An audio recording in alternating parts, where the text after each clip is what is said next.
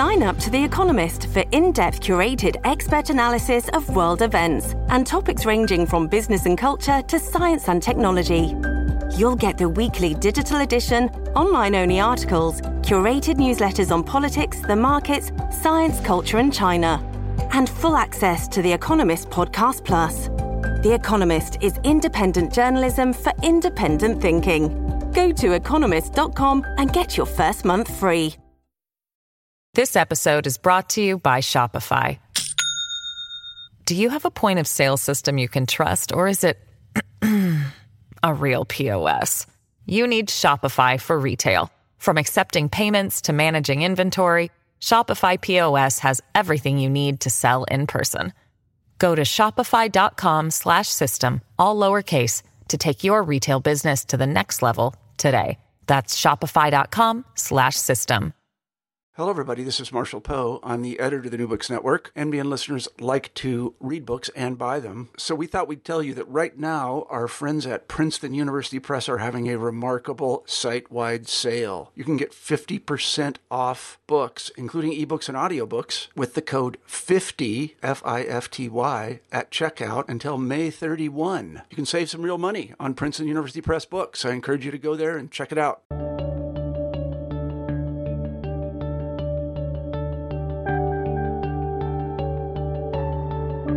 Hello, and welcome to New Books in History. I am your host, Rob Denning. Today I am speaking with Dr. Tom Rust about his new book, Watching Over Yellowstone The U.S. Army's Experience in America's First National Park, 1886 to 1918, which was just published today on June 5th, 2020, by the University Press of Kansas. Professor Rust, welcome to the show. Thank you for having me. And uh, just a quick correction uh, Watching Over Wonderland was the intended title, but uh, the editors thought nobody knows what Wonderland was anymore because that was an old fashioned term for Yellowstone. So now it's officially called Watching Over Yellowstone. Watching over Yellowstone. Okay. All right. Well, Watching Over Yellowstone, the U.S. Army's experience in Yellowstone National Park, 1886 to 1918. Great. Well, before we get into the book and talk more about that, can you tell us a little bit about yourself? Sure, you bet.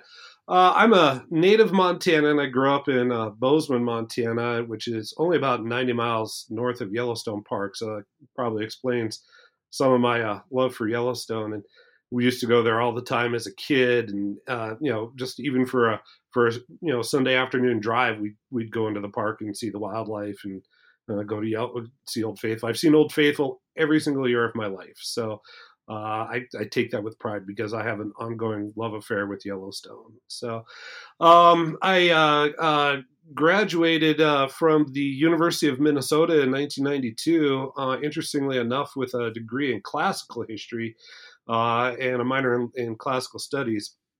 Um, but then I. after that, when I went for my master's degree, I got my master's degree mostly in American history. I had a minor field in early modern Europe.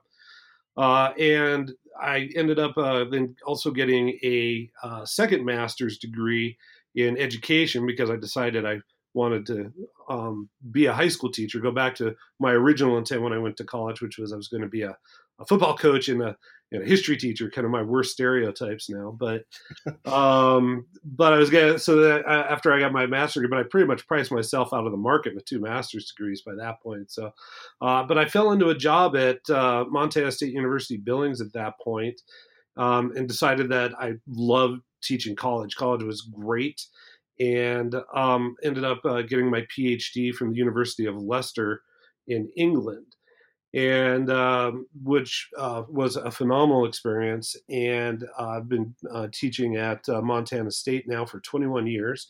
Uh, done a number of different jobs there in addition to teaching, including running the honors program and um, I was uh, the state coordinator for Montana National History Day for a while. Uh, I was a service learning coordinator. Uh, now I'm currently also the faculty athletic representative on campus too. So uh, I've, I've worn many hats and a long, long period of time uh, uh, teaching at Montana State Billings. So, but I was lucky enough to teach in Montana, which is where I want to be. So. And so it sounds like you've had a long history with the area and with and a long interest in Yellowstone. But can you talk about the specific origins of this book? Where did it come from? Did it did it, did it develop out of a, out of a research project in grad school, or how did this come about? Uh, actually, no. Uh, this was one of those things that eventually I kind of always had in the back of my mind since the early 90s, before uh, I even completed my, my master's degree. Uh, I worked in Yellowstone Park uh, in the concessionaires. I was a the controller at Bridge Bay Marina. I was a cashier and then an assistant controller at Lake Lodge and then the controller at Bridge Bay Marina, which is kind of funny. A historian with math anxiety being an accountant is like living a Woody Allen movie. but um, living in Yellowstone, uh, you have to realize, especially back in the 90s, first of all, there's no television in the park at all. It used to drive visitors nuts, and they were amazed. They'd go to these beautiful hotels, and there's no television. Uh, there was also back then no internet access. And so, you know, what do you do? Well, you hang out with your friends and you talk with people and you hike and camp, but you also read and you read a lot. And so as I was there and we were reading, I was reading um, one of the books uh, uh, at the time. Well, there were two books at the time that were that were uh, that I was reading. One's called the Yellowstone Story by Aubrey Haines, who used to be the the park historian, and then the other one was Death in Yellowstone by Lee Whittlesey, which is uh, uh, just came out um, in one of the years I was teaching there, and both of them touched on the military era in Yellowstone, and I was like, "Oh, this is great! I need to know more about this." You know, I'm a, I'm a, yeah, I was in the middle of grad school. It was during the summer of just before I defended my master's thesis, which was on the military in in Montana at a place called Fort uh, Ellis, and so I was like, oh man, this is great. So, you know, you know, you know, historians do, we read books all the time and we need to know. And, you know, once you get that interest, you start trying to find out. Well, I found out there wasn't much written other than um, one other book by a professor at the University of Montana um, that had talked about the military era. And most of the time it's, it's kind of tangential to the development of the National Park Service um, and how the military came in and provided the operational structure for the Park Service um, Ranger program, and it's almost always very positive. And uh, but I did notice, of course, you know, being highly fluent in in those kinds of issues regarding social history, being in grad school and being you know you know immersed in that in those kinds of discussions that almost all the works focused largely on the administrative aspects, the superintendents, the decisions they made, um, and how that built into uh, or, or, kind of faded into the uh, the National Park Service. And so, as a social historian, uh, my first um, you know, and primary love is social history. I was like, what about the soldiers? Well, there was always occasional little anecdotes in some of those other ones about it, but I always wanted to explore what was it like to be a soldier in in Yellowstone. You know, these guys coming from you know New York City, and they come to Yellowstone, and you know what's what's what's it like? First of all, they're soldiers; they didn't necessarily sign up for that, and then they end up going to Yellowstone, I and mean, that's a whole different world than New York City, to be sure. And uh, I was probably particularly attuned to that because uh, as a manager in the park, I um, uh, had employees from all around the country, and some of them, the idea of Yellowstone was a little bit more than what the reality of Yellowstone was like for them. And some, you know, particularly from urban environments, man, they were just kind of freaked out by by the wilderness and how much wilderness and how isolating Yellowstone could be. And so, you know, being aware of of different people's reactions to Yellowstone um, kind of made me a little bit attuned to that because my reaction, I haven't grown up here and you know had spent every you know you know, every moment that you know, my family could in the in the park, you know, it was it was it was very interesting, and so that idea just kind of germinated. But you know, I'd had that, um, I'd, I'd, already had my, my master's thesis going. And so I finished that up. And then, you know, my doctoral dissertation was a little bit different. It actually is in uh, comparative frontier studies with uh, ancient Rome and the American West and uh, with a lot of archaeology. So I, you know, had these things and new things. I was always back there and the new projects pop up every once in a while and and um, that I hadn't anticipated. So got there, but then you know once I got um, you know I'm fully promoted, you know I got tenure, got fully promoted. You know it was like okay, what do you want to do now? Well, you know what, I want to do this. I've been having sitting on this idea for 20 years. It was time to do it, and so. I was lucky enough to get a sabbatical and you know the minimal funding that I needed to go do some archival work and and was able to to do this. So it was really more of a labor of love than anything. Yeah, and that really comes through in the book itself. It's it's as we were saying before we went out before we started recording here. I think the, it's a it's a fun book because it talks about the daily lives of the the soldiers, and as you mentioned earlier, all of the or a lot of the books that have been written before that had focused on the officer class, and so your desire to focus on the soldiers themselves. How do you find the stories of the soldiers? What was your source base? How did you you know how did you build this reconstruction of the soldiers' lives? Well, fortunately, um, I'd kind of done a little bit of that in, in some of my previous works. Uh, my uh, master's thesis, which I turned into a book on Fort Ellis in Montana, uh, I found um, that a number of different sources were, were very useful. One, newspapers um, would relate it. Occasionally, there's diaries, but not as many as obviously you would like. Uh, but one of the richest sources that I found were uh, were the um, uh, court martial records, the general court martial. Now, there's two types of court martial records. There's kind of the what are called the garrison court martial, which are kind of the minor offenses, if you will, and you know, there's not a lot of testimony that's recorded. But the general court martial records turned out to be a very, very rich um, uh, source of material for the common soldiers. So much so that you know you that you have testimony and dialogue in some cases, uh, particularly in in one very very long court martial uh, about a murder um, where uh, in in in the wintertime where there's these these isolated posts throughout the park where they would patrol for poachers and they would basically put five guys uh, in the middle of nowhere i mean quite literally nowhere uh, and then it snows, you know, it snows 120 to 180 inches in various parts of the park. And so these guys are cut off from everybody.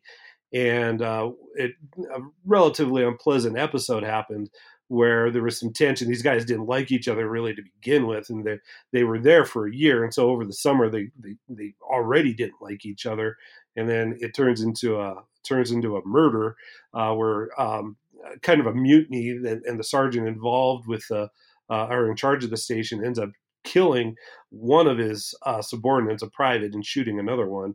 Um, and, uh, and and the testimony was over 120 pages of of testimony and stuff. And so, I mean, you can really get a feel for, uh, in my opinion, I thought a real feel for you know how you know the soldiers were interacting with one another, how they were interacting with tourists, what it was like to be locked up. I mean, I always kind of thought over the recent COVID uh, isolation. Well, at least at least it's not as bad as what what those guys had to go through for sure. Because I could still have Zoom meetings, and you know if I needed to go to the grocery store and stuff. But oh man, those guys were they were locked in there, and so the court martial records really were a very very very rich source of material. Yeah, and I think that provides us a good kind of segue into the content of the book because much of the book is talking about this tension that soldiers that were stationed at Yellowstone had because as you mentioned a few of them were ready for it. Few of them wanted to be there and it turned yeah. and, and so they're they're turned into all kinds of shenanigans. So let, let's let's turn to the book. And so what from your sense and from your reconstruction of of the uh, sources what was life like for these soldiers at Yellowstone? Well first off let's talk about why they were there in the first place. Sure Yellowstone um, was in many ways kind of ahead of its time, and we, we take for granted what the idea of a national park is and should be. But you have to realize Yellowstone is the first national park. Really is, you know, I mean, they're writing the book, they're writing the playbook on this. And um, there was no blueprint, there was no idea. And it's kind of funny. You watch the Ken Burns documentary on the national parks and you know it's this oh it's america's best idea. It's very you know kind of you know um, praiseworthy oh it was great and all that. And it's the element of democracy it's the best thing you know it's truly democratic. Well that's true but democracy is messy thing and i think especially right now we're, we're seeing that play out quite literally in the streets. And the um the idea of the national park was pushed largely by the railroads and the idea that you know we have this wilderness and you know uh, and it's tied in with the greater culture idea of what is wilderness and and what is the frontier and the frontier is starting to disappear. And this this area had very little economic value other than its natural splendor. Uh, you weren't going to be able to you know farm it for sure because it's you know it's at 8000 feet and and the soil's you know kind of rocky and it's mountainous and Um, so they, they create this national park, but they really didn't know what that meant. You know, it's for the enjoyment of the people and all of that. And that sounds great um, and, and, all that. And, and, the railroads want to exploit it. They want to bring tourists in because the railroad comes through um, and they, they, they already you know are thinking about how can we get people to ride across the you know this, the Northern Pacific Railroad. I'm trying to think about how to get people out here onto trains, and so they are one of the major players in trying to put that. But they're envisioning this idea of these resorts, if you will, like you see back east. You know these rich person resorts where these little uh, you know people come the playground of the wealthy, if you will and so uh, you have that element that's going on. But on the other hand, you also have a local populace that has been using the parks for a different idea. I mean, sure, they, you know, even in the early 1870s, you know, a few people are kind of coming through and there's not a thriving industry, but they're slowly growing. You know, these local people are putting up little shanty hotels and whatnot. But there's also local people that are going in and they're hunting the game there. Um, which is which is very abundant even then. And they're hunting the game to the point of just slaughtering it. And they're you know they're doing things like hunting elk just for the eye teeth not even for the meat. Um, they'll hunt it for the eye teeth. They'll hunt for the antlers. They'll uh, hunt bison for the heads alone not any of the meat as well. And some of them are, are hunting for subsistence. Some of them are hunting for trophies. Some of them are you know they're, they're using the park in a very different way and then you start adding into the political element of it too about you know because nobody knows again what a national park should be and, and who is it really for. And funding for the park is always problematic even today funding for for national parks is you know i mean is, is somewhat controversial especially different projects of the park. And and so there there becomes this whole debate about you know how do what should we be doing in the park how should we patrol it? Uh, should we lease it out to people and let you know kind of sublease and let business take care of, of policing it? Do we hire people? And they hire people to try to do it and, and it changes with the political administration. Whatever administration is in the white house it changes with however congress is composed at any given time and ultimately it gets to be such a mess that um, I mean, really, there was a movement to get rid of it, to get rid of the national park, to open it up to private development, just get rid of the park altogether and let uh, probably the railroads or or you know some other business take over the park and let them have it as as kind of a private thing and do with it what they will. And at that point, Phil Sheridan, who was a, a loved the park. He'd gone several tours there. He was absolutely dismayed by what he had seen uh, as far as the poaching and and the just wanton destruction of wildlife in the park. That he came up with this idea: hey, we need to we need to do something, and I'll bring the army. He's the general of the army at that point. He says, "I'll bring the army. I'll bring soldiers in, and we'll police this." Which is very interesting, um, given the fact that he that you know he had some experience with Reconstruction in the Army performing police type duties.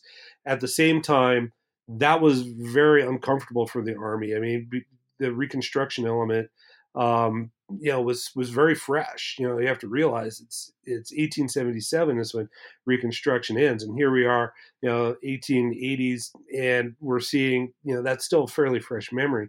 And the idea of performing those types of law enforcement duties was not comfortable either for military uh, uh, people. Uh, the the upper echelons of of an officer corps of the army were very uncomfortable with those duties, as were the increasing number of of uh, senators and congressmen who had experienced the use of the army in terms of uh, you know these types of duties, both in the South, but then also in the labor unrest in the North. You know things like the railway strike and stuff like that, where you know the army had come in on the side and performed these law enforcement duties and so there was a real tension there with that but but sheridan loved the park so much that he said i'll bring in troops well it ends up being kind of a big political problem that um, some people who had first had supported the park eventually decided they kind of want to do away with it and they had um, they basically withdrew funding to support any type of law enforcement activity in the park by the federal government. And th- therefore um, there had been a writer um, several years before in like 1882 uh, that said well if there's if called upon by the secretary of the interior the u.s army will bring troops into the park And so, um, in order to save the park, basically, the Secretary of the Interior asked Sheridan to send troops into the park because his funding was cut, basically eliminated, uh, that would provide any kind of law enforcement. So Sheridan sent troops into the park in 1886. Nobody knew how long they were going to be there, um, and it was not a nice, clean cut um, uh, job description either, because you know who do they report to? Well, partially they report to the Secretary of the Interior, partially to the War Department. The soldiers who um, are there. This isn't necessarily what they signed up for. This wasn't the job they wanted. Um, they expected when they signed up. I mean, there's a whole variety of reasons why people joined to be soldiers. Not all of them wanted to necessarily be soldiers, but they knew what they were getting themselves into as being soldiers and going in and being uh, policemen of the park and and rain, what we would call you know rangers, if you will. Uh, that wasn't necessarily what they had signed up for, and especially the unique um, social situation in the park where most of the tourists that came through uh, were wealthy people who could afford to take a week off, ride the uh, train across the country, go to Yellowstone, and have you know this five day tour, grand tour um, that was paid for or that you paid for that uh, took you to all the different places and all these lavish hotels and stuff. Um, you know they were very wealthy, whereas the, the soldiers, the common soldiers at least, were you know uh, a little bit uh, uh, excluded from that. And you know, as much as America likes to envision ourselves as a classless society, particularly in the you know mid to late 19th century, uh, there was definitely some class distinctions that led to some of the tension that was going on. Oh yeah, I mean this is the this is the Gilded Age, and what and you know our conception of the Gilded Age was this rising inequality, different class structures, and all of that and so it makes it makes sense that there would be kind of this class conflict maybe maybe too far to put it but at least some sort of class tension happening out here where you've got lower class folks who are generally the people in the army first and then you've got all these wealthy tourists and there's are, is an interesting passage in the book about um, the soldiers kind of taking a little bit of glee maybe or interest in rigorously enforcing the rules of the park against the wealthier folks and just basically to, to watch the wealthy folks squirm a bit. Yeah and i like how the the wealthy tourists uh, kind of push back on that. They do not like under any circumstances these these people who they perceive as their social inferiors as having that legal authority over them.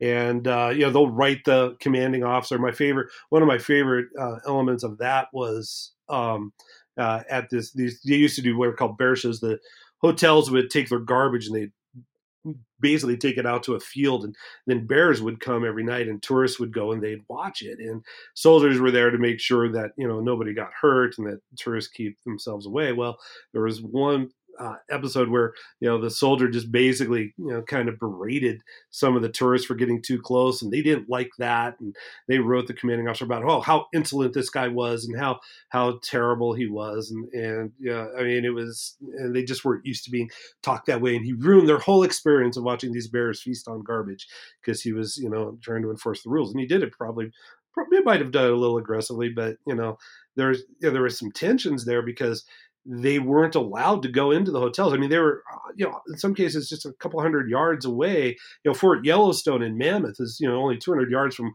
this big lavish hotel and they could see these rich people come and they could see the lifestyle they had these dances and whatnot but soldiers weren't allowed to, to partake in it and they could see this stuff um, this class structure that you know excluded them explicitly and and so uh, you know some tensions might have built up there and um, I tried to bring in archae. I'm also an archaeologist, so I have my feet in both worlds of archaeology and history. And um, I uh, was fortunate enough to be able to be granted access to some of the archaeology reports. And uh, you know, people weren't allowed to bring guns into the park, or if they did, they were they were kind of bound up and checked periodically to make sure that you know people weren't hunting with their with their uh, weapons. But at one of the soldier stations, man, they sat there, they sat on the deck as, and we could tell this because there were so many, uh, you know, cartridge casings uh, laying around. They they sat there on their front deck and just just shot a crazy number of bullets. So they're just sitting there, you know, shooting stuff away. Interestingly enough, alcohol was not supposed to be served in the park as well. And you know, soldiers would would enforce that periodically as well. But at the same time, they would also uh, we found uh, numerous archaeologists found numerous uh, alcohol and beer bottles around, and so you know I just have this vision of these guys. You know, they're so pissed off at the tourists are just sitting there drinking beer and shooting guns on the front porch of their soldier station when the tourists aren't around. So yeah, yeah that that does present a really uh, interesting image there. Um, this episode is brought to you by Shopify. Do you have a point of sale system you can trust, or is it? a real POS. You need Shopify for retail. From accepting payments to managing inventory, Shopify POS has everything you need to sell in person. Go to shopify.com/system all lowercase to take your retail business to the next level today. That's shopify.com/system. So, uh, let's talk a little bit about the soldiers themselves. One of the running themes of the book really seems to be that soldiers who are trained to fight wars were instead called upon to do very different things when they were stationed at Yellowstone. So, what were some of the duties of these soldiers at, at Yellowstone, and why did that seem to clash so much with the military culture or the military training? Well, they, um, I mean, it's interesting because they still had to perform military duties. Let's, let's be clear that this was a this was a pretty major fort. Uh, you know, it had a couple hundred soldiers there uh, at any given time, and, and the numbers vary over the years. And they still had to do rifle training. So there was a there's a rifle range just just inside the park actually from Gardiner. Um, there was uh, you know they had to march and drill. Uh, there was a machine gun platoon there, which I always thought was kind of funny because having worked in the park, there might have been times where you would be tempted to use that on tourists. But uh, you know why? Why would soldiers have a machine gun platoon in Yellowstone? They drew up plans for a mock attack. What would happen if if Fort Yellowstone was attacked? And I'm like, well, who's going to attack it? I mean, a bunch of renegade tourists, or you know, I don't I don't see that happening. But nonetheless, they had to continue to perform those duties. But on top, of which they would perform at any given post, um, you know, around. I mean, you you would perform these duties. You'd learn to march and drill. You would do and the inspection records, which I thought were another great source uh, very rich source.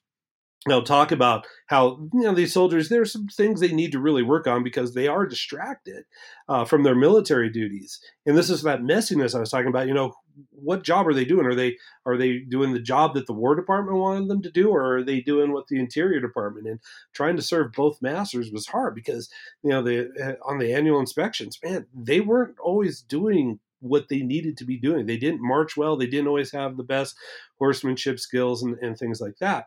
So they have to do all that. But then on top of that, the unique duties of the park, um, they had to check tourists in. They had to make sure tourists came in. They registered them, just like you know when you go into to national parks today. There's a little check post there. They check them in they they would uh, inform them of the rules. They would, if they had guns, they had to bind them up so that they would do that, uh, so that they couldn't use them and hunt game in the park. They had to patrol the park for uh, poachers, which is you know it's a policing type duty where they would go and they would kind of um, and, and here maybe there's a little overlap with their duties but maybe not as much as you might think because you know the cavalry of the time is is set up to to you know be an open field and do maneuvers as units you know you know whether it be you know from platoons to, to battalions whatever you know, and here you've got you know just a couple guys going through the park at a time trying to hunt down uh, poachers and people that are doing other illegal activity in the park and uh, the soldiers were so ill prepared for that because they're not used to you know marching in small groups hunting uh, poachers. They don't many of them um, have never been in the mountains before uh, they don't understand. And units rotated through so often that by the time they figured out the park they were usually out. Um, so they don't they're not familiar with the terrain they don't understand the wildlife. So they had to hire scouts which again is a military tradition of in the West of you know hiring people because the U.S. cavalry didn't understand um, Native Americans and and the, the, tactics that would be used uh, uh, in in field maneuvers against them. Um, so they would hire people that understood it to, to be the scouts. Oftentimes, Native other Native Americans, other tribes and so this was kind of a tradition but you hear they would hire locals that understood the park use them as scouts to try and hunt them and so the soldiers become you know kind of kind of you know the, the muscle if you will um, and they just kind of follow the the scouts around um, so anyway they're hunting the poachers which actually could be a fairly dangerous deal because poachers uh, there was kind of an organized poaching ring in, in island park idaho just outside the park to the west that would come in and and hunt and uh, game and then ship it off, take the meat and ship it off to the uh, mining fields in, in western Montana for food. Um, and they were a particularly ruthless bunch, almost kind of kind of mafia esque, if you will. And you know they uh, they intimidated the local populace, and so the soldiers would have to have to deal with them. Um, they would uh, have to patrol the park uh, for tourists, uh, any transgressions along the main road. So, you know, hunting poachers was kind of backcountry stuff, whereas tourists, you know, they, they would follow um, the, the main routes. And uh, the, the majority of tourists that are coming in are going in on these kind of organized uh, trains of, of, of stagecoaches, but there are some tourists that come in and just kind of camp along the sides of the roads. Well, they would they would leave fires burning and, and things like that. And so, well, that was another job of of the of the soldiers was to patrol and make sure the fires are out, making sure they're not getting too close to the geysers or getting you know getting themselves in a position of danger with bears or things like that. So they would have to go around and and you know basically talk with people and tell them stop doing this and you're not supposed to do that or you know put your campfire out things like that. Uh, and that's where i think some of the social tensions for sure uh, come into play um, when you know you, you have to tell civilians hey knock it off. You're not supposed to be doing that. But at the same time um, that's not what soldiers are trained for. You know, soldiers are trained for you know fight, especially in the late 19th century when you know we're trying to emulate the Great Prussian cavalry and you know big charges and uh, you know maneuvers on the battlefield. You know, going off and you know telling tourists to put their fires out or whatever. That's not exactly what they're supposed what they're trained to do. Then at the thermal features, because Yellowstone's a very dangerous place um, all those thermal features and all that boiling water, man, you can get yourself get yourself in a world of hurt pretty fast. Well, they're there to the soldiers were there to tell tourists to knock it off, as well as to not vandalize it. One of the things tourists would do is they would carve their names on the thermal features and soldiers you know would have to tell them to not do it. Well here especially when you've got the wealthy people who like to go and put their names on it you have this this soldier who is a you know you know coming from at least a working class environment um, telling these these rich posh people to knock it off and if you don't i'm going to arrest you. I mean it can create some tension there and you know people would try to bribe their way out of it and um, you know, soldiers wouldn't would have none of it at least in some cases, in some cases they might have, but um, we don't have the sources for that, unfortunately. But they, um, you know, they they would see them do these kinds of things, and so this policing element kind of creates what I called a a social legal paradox, whereas socially the people enforcing the laws are of a lower social class, but they have greater legal power over over their social superiors, and um, that created some tension. Which is why I think you know um, uh, you know, and I, I, delve into some some of the psychological theories about this this kind of tension that you know why they you know are you know maybe wantonly drinking and shooting their guns on the decks of their of their their soldier stations as a way to release that tension that they're feeling because they're not always treated well by the people below them. And, um, when Rudyard Kipling came into the park, he talked about how the soldiers who who would um, you know provide these types of uh, these types of uh, duties, they would um, you know be abused or not. You know the, the tourists would want nothing to do with them. And uh, even Rudyard Kipling, who himself is you know slightly snobbish, uh, he felt he felt so bad for these soldiers that he you know he, he would sit there and talk with what would sit there and talk with them. Although he did kind of look down on. Him. He said, "Well, the British cavalry is clearly superior to these guys," but but he does give a very interesting view of, of you know uh, the, the tourists and, and their interactions, and particularly in terms of policing with with the soldiers. And so um, those would be some of the things, but probably the hardest job they had to do is fighting forest fires. The uh, you know fires would break out in the park, and and the soldiers would at that time the idea was is natural fires, unnatural fires. You want to preserve the park no matter what, so they would go out and they would fight the fires, and it was hard, back, you know, backbreaking work with soldiers who um, weren't trained necessarily to fight forest fires, particularly in the wilderness, and they didn't even have the equipment to do it. And so, um, you know, they're they're out there just kind of making it up as they go, and even even the post commanders are very frustrated um, with this effort. And it's uh, some of here some of the newspaper accounts and and uh, some of the the superintendent reports are very colorful in their descriptions of what a rough duty that was. And it was hard, it was brutal. And the soldiers aren't trained for it. Now, the advantage of the military here is that they were organized. And so, um, you know, you could, with unit organization, you might be able to, to uh, kind of be able to fight fires fairly effectively. But man, they, it wasn't what, what those soldiers signed up for. And, it, and they certainly didn't have the equipment to do it uh, for a long time. And, and getting that equipment from the Department of the Interior uh, was, was oftentimes very, very, um, contentious between the the the, the superintendent, the military superintendents, and and the secretary, and then also Congress. Yeah, and so these soldiers are doing things that they're not they're not trained to do, and so you talk a bit in the book about kind of the soldiers' response, and so we, we've talked about that a little bit. Can you just talk about a little bit more about the sense of just isolation that these people are feeling because there's so few of them patrolling a very large area um, actually, yeah, can you just talk a little bit more about the isolation and kind of the the way that they were dispersed? You, you, you talk a bit about, I think it's chapter three, where you talk about the various areas of the park and how they're kind of distributed, and and so um, which I think kind of would help to illuminate illuminate kind of the sense of isolation that a lot of these soldiers might feel.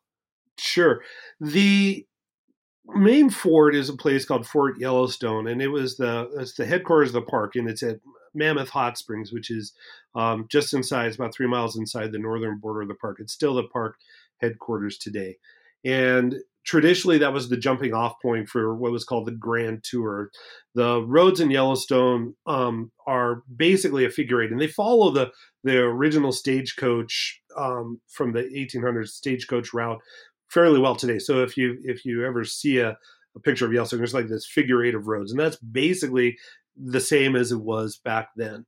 And at the top of that figure eight is Fort Yellowstone. That's the, the headquarters, and that was where most of the soldiers were stationed. However, Yellowstone is huge, and it's uh, you know it's at eight thousand feet, it's two thousand or so square miles, um, and it you know they there's a lot of wilderness there and there's a lot off of those roads a lot of places off those roads and the two things that they needed to do like i mentioned was they had to patrol for poachers which is in the backcountry off those roads. Then they also had to patrol the more traditional tourists on the roads. And to do that effectively is very difficult. And so um, they had soldier what are called soldier stations little outposts around the park. And one of the inspectors who came through in uh, 1902 said, you know, this is a throwback to the frontier, you know, which at this point, um, you know, in military terms, I mean, the frontier officially closes according to the U.S. Census in 1890, but um, really in, in the northern plains you know it's you know 20 20 years since there's been you know the railroads have come through and and really any kind of frontier contention has, has been stopped um, but he said you know this is a throwback to the days you know 30 years ago when you know you would have a post in the american west and you'd have little outposts out around. And he said that's what that's what's going on here. And so these outposts are around and they vary over time because they build new ones and take some down. And um, these outposts are basically cabins, uh, usually two or three room cabins, and uh, you would put a, a, basically anywhere between three and six people in these. You'd have a non-commissioned officer that would be in charge of them, and then um, you know several privates, and it would be their responsibility to patrol backcountry, to patrol the the woods uh, or the roads and um, as well as protect the thermal features. And so, at, at where there's thermal features, there tends to be soldier stations. Uh, if you go into Yellowstone today, at a place called Norris um, Norris Geyser Basin, uh, they have one. They have uh, one of these soldier stations still. Um, still up, and it's the uh, it's now a museum for the National Park Ranger, and it's it's a great place to be. It's very picturesque setting. Highly recommend going there if you ever get the chance.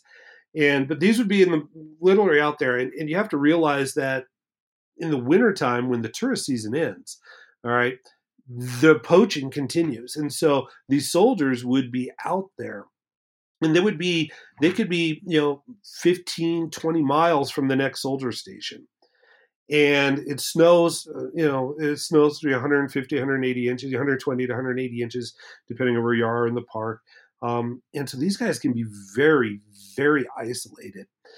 Now they did have, um, and even in the summertime, it's very isolating. Even back then as well, they did have. They eventually ran telephone lines um, around to these soldier stations. Although in the wintertime, sometimes avalanches would cut the lines, um, particularly in, in the mountains but they would often uh, because and I know this from the records the, the the orders would say hey you can't gossip on these lines. You know you got to knock off the gossip. So only for official business. Well what that's telling me is is that these guys are so lonely and they're you know they're stuck with these five people and yeah there's some tourists that come through but they don't have a huge amount at least positive interaction with that. They're getting on the phone and they're just chit-chatting you know? I mean they're, they're they're trying to you know keep in social contact with other people and so much so that you know the, the commanders are getting a little upset and telling them to get off the line, you know, stay off the phone. Part of that you have to realize that the old party line idea is that everybody on the phone could probably hear what was going on in the other ones as well. But um, but they're trying, they're really feeling that sense of isolation even in the summertime. And um, at a place called Sylvan Pass, um, where I went through really in depth in one of the court martial records, you also get that feeling of you know yeah you got to go someplace if you to have these social interactions. The uh, the nearest uh, hotel in that particular case because it's right on the east entrance of the park was uh, about three miles away just outside the park at a place called Pahaska Teepee which was a hotel built by Buffalo Bill and they would go there and they would talk with the the um, the proprietor of the hotel and the people who ran it, um, with the maids there because man, you know, there's not a lot of uh, not a lot of uh, uh, women around except for especially women that they could uh, socialize with, um, other than you know the working class maids at these hotels, and so they would go there, and that sometimes led to you know, you know when you've got a military base, you've got a disproportionate amount of men to women usually. Now, uh, in this case, you've got more maids here. That's that's you know uh, uh, at the working at the hotels. It's great, but you know there's a certain level of competition too. And uh, the sergeant at Sylvan Pass he would uh, uh, time his patrols every Saturday because they had to patrol to Lake Hotel, which is quite a ways away um, he would he would go from Sylvan Pass on the east entrance to Lake Hotel, which is almost in the center of the park, and that was part of the regular patrol route. And everybody had to take their turn, but he always made sure that he could time his uh, patrols for Saturday because there was always a dance Saturday night at the hotel at Lake where there was more uh, where there were uh, more maids, and so he would always time it and, and do that. And and but I mean that's the efforts that you know they're they're riding hours and hours on horseback just to to you know socialize with in this case people with the opposite sex, but just other people as well. And so you know I mean they're really isolated. And when you get into the wintertime, man, you got to imagine how tough that is. You could go, you know, you you're, you're stuck with five guys, you know, five six guys in a little three room cabin, and you can't even really get out a whole lot. Yeah, you're supposed to go patrol uh, out in the winter, and so you get some skiing and, and all of that. But you come back. I mean, this is like being in an Antarctic um, research station, you know. And, and actually, I pull in some in the murder of uh, uh, Private Cunningham, where at Sylvan Pass, I, I, kind of bring in some of the the medical theory about that, which I thought was very interesting. About you know what does isolation, this deep, heavy isolation, do to you? And um, you know, I mean, you're there, you don't have a lot. There's no way to get really get reading material um, and so, you know, one one person who was in charge of a different station, one by uh, Old Faithful, said, you know, the cards get worn out. You're playing cards, all you can do is play cards anyway, and they get worn out. Uh, the reading material, you've read all the reading material, and so man, you're done with that. You can, you can talk with your the people, but I mean, you know, after after six months of talking with the same six people, what what all do you have left to say? And so, you know, it can create some some real interesting social uh, social situations, which you know led into that murder at at the Sylvan Pass, and and um, you know, there, there's biological elements to it too, because they didn't have, you know, I mean, they're even more isolated because, you know, they don't have uh, always phone access if the phone lines are cut in the wintertime. And, you know, you can lose uh, uh, or have your uh, a particular hormone called T3 that reduces, which can make you more irritable. It can, um, you know, and any, any parent who's been living through the COVID isolation will tell you you can become more irritable with your own kids. I'll guarantee it. Mm-hmm. And um, you get more irritable, you get short tempered, and and um, in some cases, in that particular case, it turned very deadly. So. And so you talk a little bit about. Uh, I mean, there's always the the very kind of dramatic choice that a soldier can make, which of course is desertion. Can you tell us a little bit about uh, how that played out? Well, yeah, Fort Yellowstone actually had one of the highest desertion rates in uh, of uh, military post west of the Mississippi. Uh, so much so that they had to have their own um, investigation, which which I found was very interesting. I was at the National Archives and I was going through the military records and um, came across this one that they actually were the U.S. Army was so concerned about the desertion at Fort Yellowstone that they um, did a special inspection as, just to uh, try to figure out why soldiers were leaving. Now, this is what I think is is interesting because we have a tendency to assume, well, of course, this has got to be easy duty. And when you read like Aubrey Haines' Yellowstone story and stuff, they really talk about, oh yeah, oh you know, well, some soldiers may not have liked it, but this was easy duty for them. You know, they're in a beautiful place, and we would assume because it's a today very popular tourist destination, four million people go there a year. We would assume that oh, this would be a this would be a, a, cherry of an assignment, right? You would love it. The soldiers didn't like it. And um, the report goes through and it lists several reasons why there was so much desertion there. And um, and it, it there's a number of factors I thought were very interesting. One of which was tied to you know just things that are typical at any military unit, which is you know you got uh, officers or uh, non-commissioned officers who are you know unpleasant, not very good at their job, uh, treat their soldiers poorly. There certainly was some of that. Um, the commanding officer for Yellowstone had said, "Oh, it's because the recruits that are coming in are just really bad recruits. They're they're really poor recruits, and it's it's because of them that we have this desertion." Well, the inspectors found out, mm, yeah, there's occasionally some, but that's not really the main cause of this problem. Um, and uh, they said, well, there are some things that are unique about the park. Uh, this this this posting in the park. One was it was so isolated, so very isolated. The only town was this place called Gardiner, which wasn't very big, and um, you know, you know, a couple dozen buildings, you know, shanty buildings, and for the most part, you know, it could be bustling during the summertime, but in the wintertime, there wasn't much left in Gardiner other than the prostitutes, which the soldiers would go to frequently, and the barkeeps. But nonetheless, they um, they that was the only place of entertainment uh, unless you really wanted to take a big long trip to a place called Bozeman or Livingston. Um, but that was that's a ways away, uh, certainly by those standards. And the, um, and regular rail service, you know, especially when the tourist season ends, you know, trains only go a couple times a week. So you know, Gardiner was it. And other than that, they were on their own to entertain themselves. And so the isolation of the park, much less being in, isolated on the interior of the park um, that was that was tough.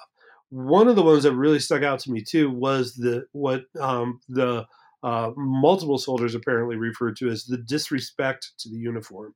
And that was, uh, as I pull in all the other sources, I think what we've been already talking about, uh, these these people looking down on soldiers as their social inferiors, and clearly showing disrespect uh, to them, particularly in their legal you know enforcement duties.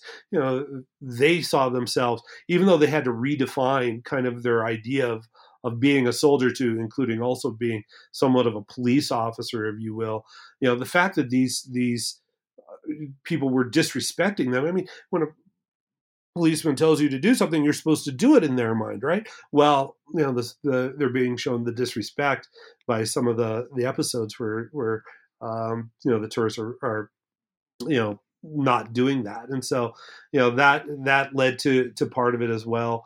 Um and you know so there's a there was a whole myriad of reasons. It was what they uh what the inspector called an undesirable posting which is very interesting especially because most of the historical literature on this which again is fairly scant tends to assume that this was good posting and people liked it. And even some of the signage around um, for Yellowstone itself now, because there's a kind of a walking tour in Yellowstone of the old fort, um, talk about that. Oh, this was a good duty, and they liked their duty here. Well, that might be true for some soldiers, but not for all of them. And at certain times, particularly around 1908, when they had that in um, that special investigation, it was very clear that the park itself was was undesirable. That being stationed there was was definitely undesirable. I mean, it was harsh duty. You're asked to do not only regular soldier duties, but also additional, uh, you know, duties that you may not have ever really wanted to do.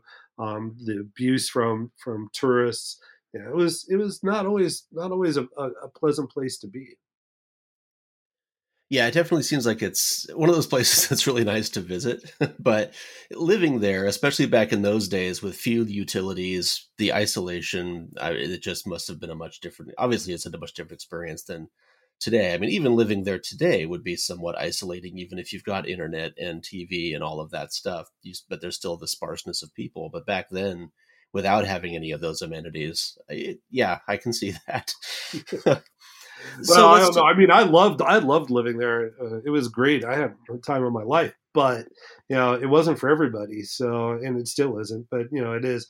You know, visiting and living. You're right. Are absolutely different things. Yeah, especially for people that didn't grow up in that area. I'm sure it's mm-hmm. uh, probably different if you're used to it. But yeah, somebody coming from I don't know the urban West Coast or the East Coast, that would be quite a traumatic uh, and dramatic uh, dramatic change.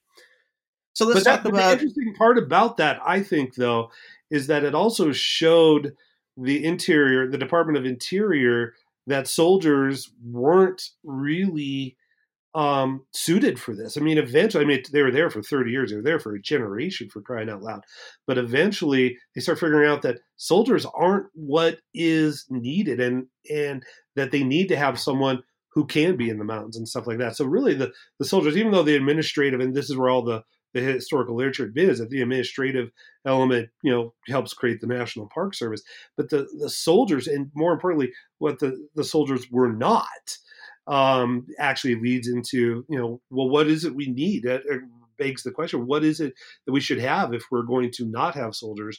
Who should be more effective patrolling the park? And so it kind of leads into that um, thing. And but it, you know, it took that was a decade long discussion they had. That's a third of the history of the military in Yellowstone was that discussion uh, about you know well soldiers aren't it but what should it be but what they weren't was as much as, as what they were that helped create the National Park Service. Yeah, so let's talk about the end of the the military era there. So obviously we've got a lot of they, they've built up a lot of experience and a lot of knowledge about how this is affecting soldiers but also learning what soldiers do well there, what soldiers don't do well there. And so, what were the lessons that people learned from this military occupation? And then, how did that influence the transition to civilian rule once the military left? Well, the you know what they I think what they found first and foremost was I mean the social tension was actually fairly significant because it's real interesting that the soldiers were not allowed to go into the hotels unless they were specifically invited. And then they had to be in their dress uniform and things like that. But they were not allowed to go into the hotels to enforce the park laws. Now, this is really interesting because it's like this designated sphere of of influence where you know the these rich hotel tourists are like, hey, we don't you know we need to have our break from from these you know social inferiors who have a power we're not comfortable with over us. And so, you know, they end at the door and then everything is correct and right inside kind of a domestic space, if you will, of the hotel where they had their social apparatus, which is interesting because, you know, okay, alcohol is not supposed to be sold in the park, but guess what? Every park hotel had a, had a bar and they, the soldiers couldn't go in and enforce it.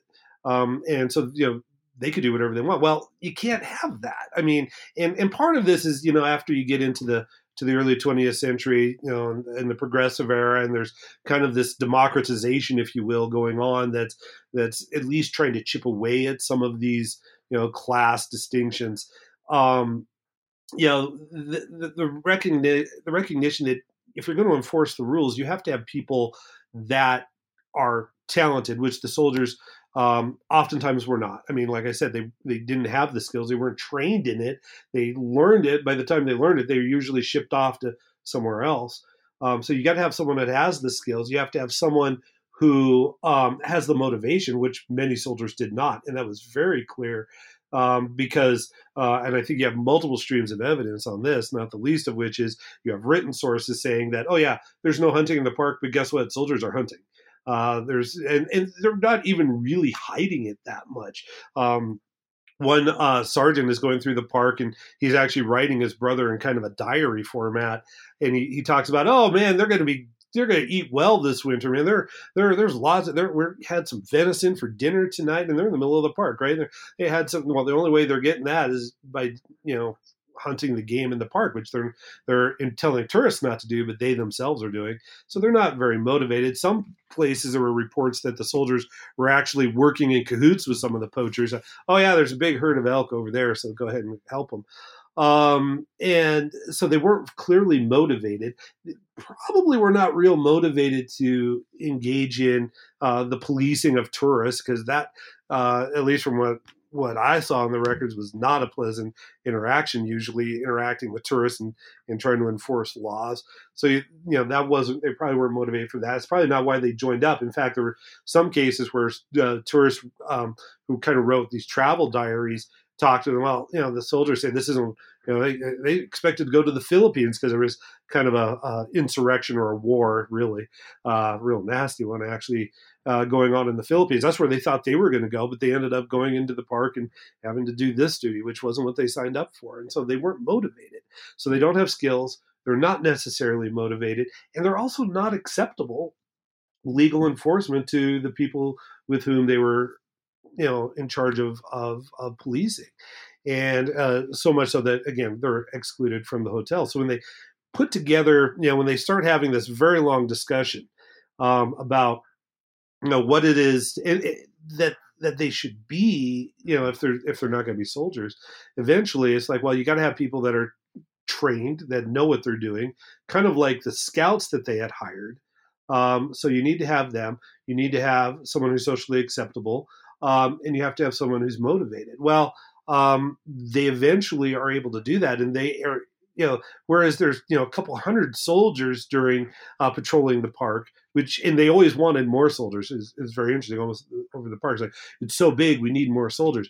But when they create the national park service, they do it with a couple dozen, and they do it more effectively. Now, part of the reason for that is is that they pay the rangers better, um, and so they, according to um, according to uh, at least some of the, the, superintendents. You know, they can attract a, a, better class of, of of people to be rangers, but they also know it. They're motivated. They understand the region. They understand the job, and because of that, then they're uh, probably also a little bit more socially acceptable enough to be able to go into and enforce the rules within the hotels as well. Now, part of that too is that the you know the strict class lines, you know, of, of say the 1890s are are really weakening significantly by 1918, 1920.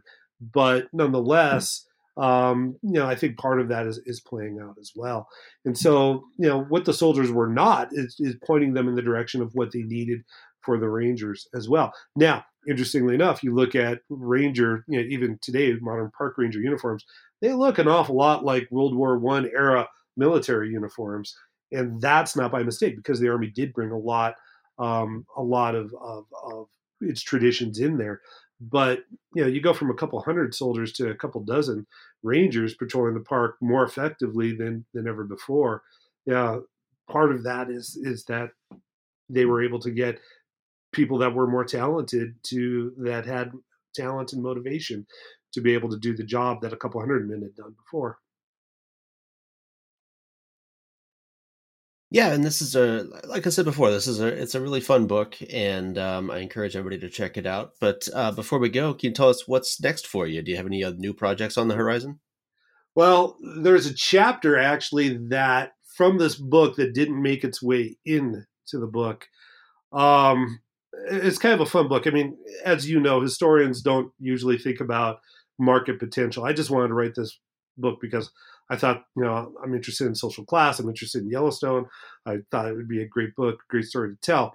And um, I didn't write it as particularly one that would have market potential. But when I submitted it, um, the editors thought that, oh, yeah, this does. And some of the, the in the peer review process, the peer reviewer said, oh, this is great, except for chapter six. And chapter six, which didn't make it into the book, dealt with another court martial case. Um, again, extraordinarily rich detail about a soldier who was court-martialed um, for performing immoral acts on other soldiers, and um, and yeah, and this this was consensual. So don't get me wrong; here. it was very interesting, very very fascinating chapter.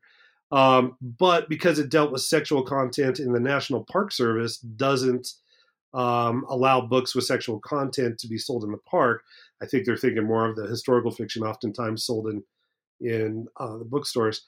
Um, there was a little bit of give and take about whether that chapter, and I really wanted that chapter because I thought it it really showed a lot of what soldiers' lives were like, uh, um, sexuality being a part of that, but also you know the the social interactions that were going on. It was it was a very fascinating uh, chapter, and um, and I kind of stuck to my guns, which actually probably delayed the release of the book here. And I talked with people on, you know, some of my colleagues about this on campus. I delivered a paper uh, last summer uh, at historicizing masculinities at the University of Newcastle in England, and talked with people there about it. And they're like, "Well, you know, you know, I admire you," and they were a sympathetic audience. They loved it and they thought it was great. But they also said, you know, here's the deal. Even though university presses are in theory not, you know, always interested in making a profit. Those books that do sell allow other books by scholars, which are very important books, to be sold. And so it turned out not to be as black and white as I initially was making it. And I relented and let let it go. But um, so now I'm kind of shaped. I've shaped it up into an article. Although it's long enough, I could maybe make a like a little micro history out of it. There's a book that I use in, in my class on, on the Renaissance uh, called Immodest Acts, The Life of a Lesbian Nun in Renaissance Italy by Judith Brown that um, takes one particular kind of court case of a nun or investigation of a nun and and her sexuality, and it's very very light. This was called microhistory.